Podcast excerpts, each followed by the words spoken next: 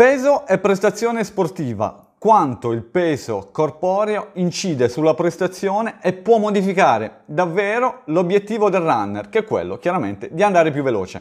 Vi faccio subito un esempio, alleno tantissimi atleti, attualmente alleno l'atleta in questione che in un periodo, che era quello invernale di qualche anno fa, stava preparando una gara importante, arriviamo al periodo natalizio, si sa, il periodo natalizio è un po' complicato dal punto di vista della gestione alimentare, iniziò a mandarmi messaggi, delle mail, chiedendomi come mai la sua prestazione iniziava ad avere una flessione, iniziò a peggiorare di 5-10 secondi a chilometro mediamente nei suoi allenamenti.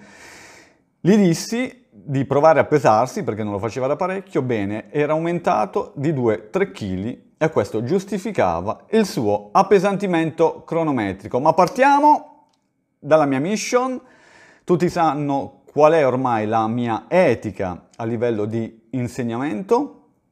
Per me le priorità sono 4, zero infortuni, benessere, divertimento e alla fine prestazione, anche se voi giustamente mi contattate perché volete andare più veloci.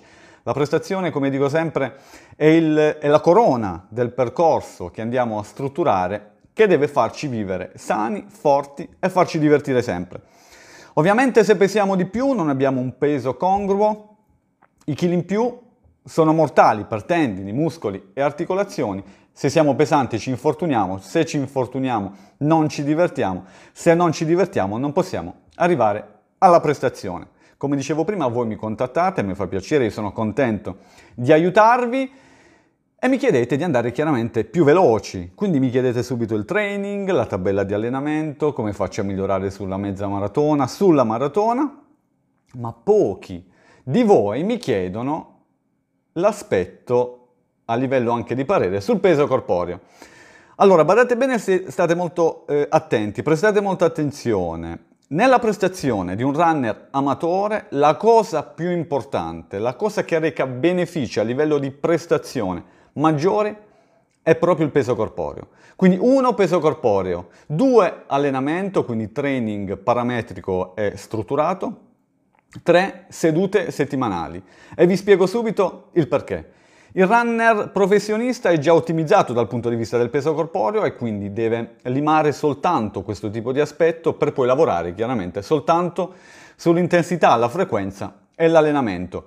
Quante volte assisto a runner che si massacrano di allenamenti che fanno ripetute 200, 4000, 7000 metri serie infinite di ripetute poi non curano il peso corporeo. Ora vi spiego quanto il peso corporeo può incidere in termini di prestazione a livello di numeri. Scientificamente quindi un chilo di peso può essere valutato in questo modo, attenzione, media al chilometro sul 10.000 in secondi fratto il peso attuale. Prendiamo l'esempio di un top runner che corre a 3 minuti a chilometro.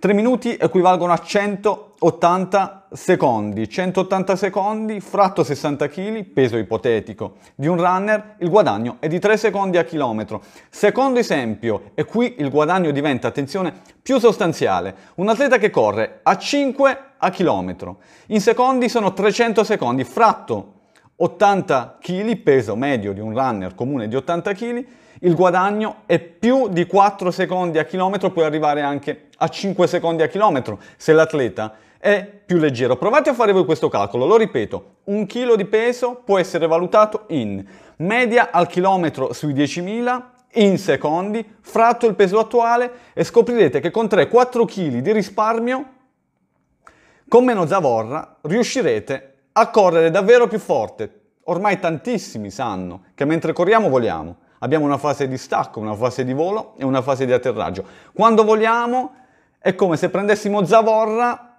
e la portassimo in volo. Meno zavorra significa più efficienza, più efficienza significa più velocità.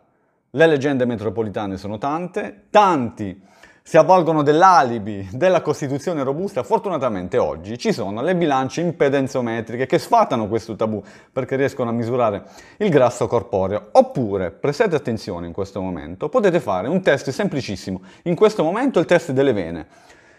Mettete un braccio la, verso l'alto, rivolto verso l'alto, sulla vostra scrivania, se vedete le vene in netto rilievo, questo per l'uomo, significa che siete sufficientemente magri, sia se abbiate costituzione robusta che non costituzione robusta. Per le donne basta che si vedano le, eh, le vene nella loro interezza. È un test molto interessante, molto intelligente, che propose Roberto Albanesi.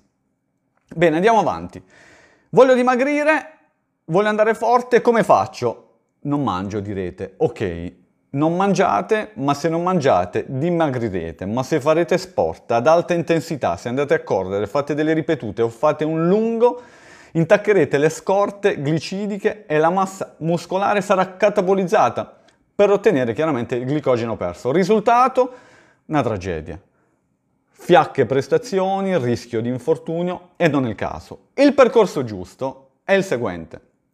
Nutrizionista, io non sono un nutrizionista, si lavora in, in, sinergia con il nutrizionista, io ho un nutrizionista, la mia nutrizionista la seguo anche, è una mia atleta, quindi se il runner vuole ottimizzarsi dal punto di vista del peso corporeo oppure in evidente sovrappeso, gli propongo un percorso dal nutrizionista.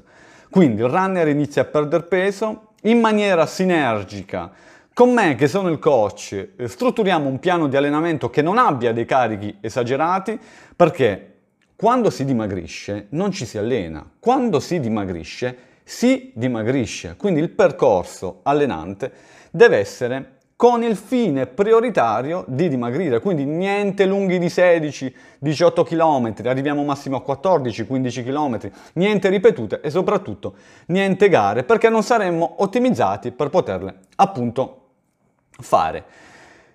Periodo di dimagrimento, quindi niente gare, come ho detto, niente lunghi, niente ripetute. Subito dopo, nel momento in cui abbiamo perso peso, ci stiamo ottimizzando, entriamo in quello che è un periodo più specifico e lì possiamo andare ad allenarci.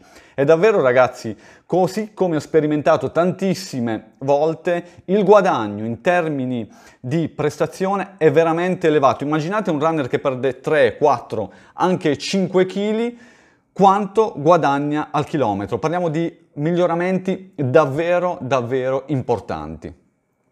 Nel momento in cui vogliamo libare il peso a livello, diciamo, professionistico si può anche fare, ovviamente non si può scendere oltre misura senza rischiare di, intaccare la massa magra, quindi il lavoro che viene fatto dal nutrizionista con l'ausilio del coach dal punto di vista della programmazione dell'allenamento deve essere per forza di cose affiancato anche da un medico dello sport. Questo se vogliamo scendere oltre quelli che sono i limiti di un runner amatore a livello di massa eh, grassa, che sono quelli del 10% per l'uomo e del 18% per la donna, attenzione. Non ossessioniamoci chiaramente con il peso corporeo, è bene chiaramente essere magri ma essere forti. Nel momento in cui siamo dimagriti, occhio, nel momento in cui andiamo a fare ripetute o allenamenti importanti, di non continuare con dieta, ma di effettuare un carico glicidico che ci permetta di poter arrivare alla fine dell'allenamento facendo i numeri che vogliamo fare in allenamento.